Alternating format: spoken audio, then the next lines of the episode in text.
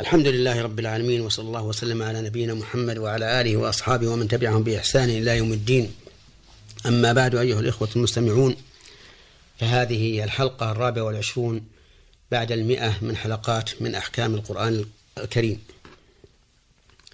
يقول الله عز وجل الذين آتيناهم الكتاب يعرفونه كما يعرفون أبناءهم وإن فريقا منهم لا يكتمون الحق وهم يعلمون. الحق من ربك فلا تكونن من الممترين. يقول الله عز وجل الذين آتيناهم الكتاب وهم اليهود والنصارى.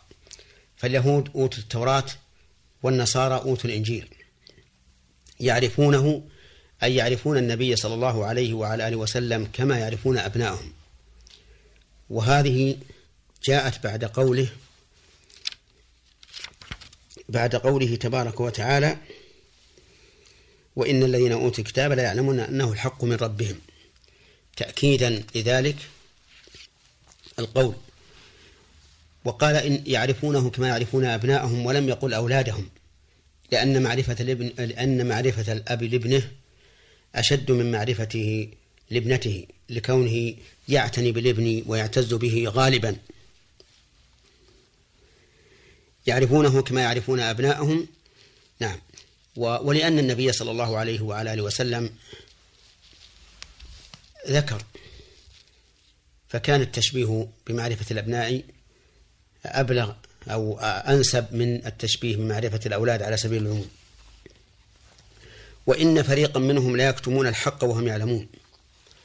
فريقا منهم أي طائفة منهم تكتم الحق وهي تعلم. أي أن فريقا من هؤلاء الذين أوتوا الكتاب وهم علماء بني إسرائيل لا يكتمون الحق وهم يعلمون أي يعلمونه ولكنهم يكتمونه ويخفونه على الناس إما حسدا لأمة محمد صلى الله عليه وعلى آله وسلم وإما لغير ذلك. الحق من ربك فلا تكونن من الممترين. هذا تثبيت للرسول عليه الصلاة والسلام أن الحق من ربك وقد أتاك. فلا تكونن من الممترين. ونهاه الله عز وجل عن ذلك وهو لا يمتري لأن الضغوط العظيمة والكلمات القوية من الذين أوتوا الكتاب ومن المشركين على رسول الله صلى الله عليه وسلم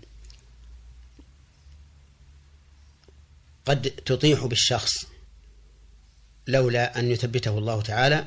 كما قال تعالى ولولا أن ثبتناك لقد كدت تركن إليهم شيئا قليلا. إذا لأذقناك ضعف الحياة وضعف الممات ثم لا تجد لك علينا نصيرا. في هاتين الآيتين من الفوائد والأحكام. أن أهل الكتاب اليهود والنصارى يعرفون النبي صلى الله عليه وعلى آله وسلم تمام المعرفة وذلك بما ذكر ذكر من أوصافه في التوراة والإنجيل. ومن فوائدها وأحكامها تمام عدل الله عز وجل حيث قال وإن فريقا منهم لا يكتمون الحق ولم يقل وإنهم لا يكتمون الحق لأن منهم من أقر بالحق وآمن كعبد الله بن سلام من اليهود والنجاشي من النصارى.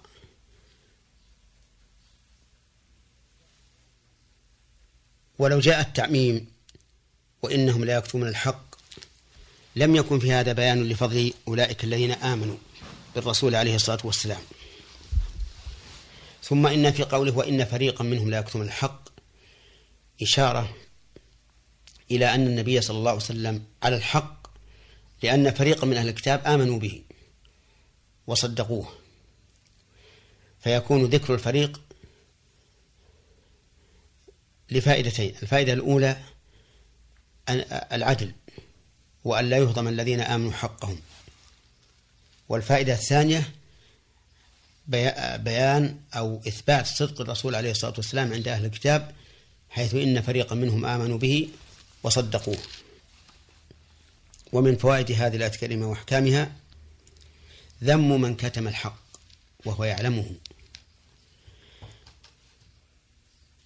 ويشهد لهذا قوله تعالى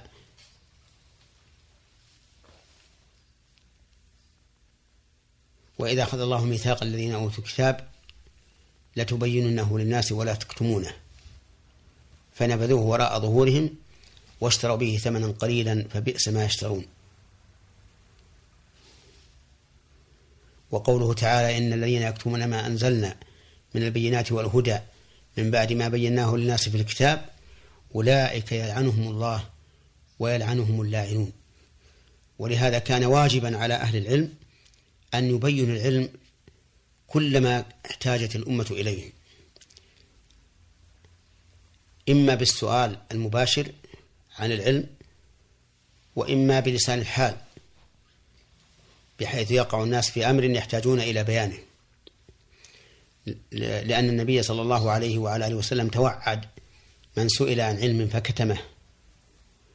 والسؤال عن العلم كما أشرت إليه يكون بلسان الحال وبلسان المقال. أما بلسان الحال فأن يقع الناس في أمر يحتاجون إلى التنبيه عليه وأما بلسان المقال فأن يأتيك شخص يسألك عن مسألة شرعية وأنت تعلمها فيجب عليك أن تبينها له إلا إذا علمت أن هذا الرجل لا يريد الوصول الحق وإنما يريد أن يوقع بين العلماء بما يحصل بينهم من اختلاف في الرأي أو يريد العنات والمشقة على المسؤول فحينئذ يكون المسؤول مخيرا بين إجابته وترك إجابته. ويأتي الكلام إن شاء الله على الآية الثانية في حلقة قادمة. والسلام عليكم ورحمة الله وبركاته.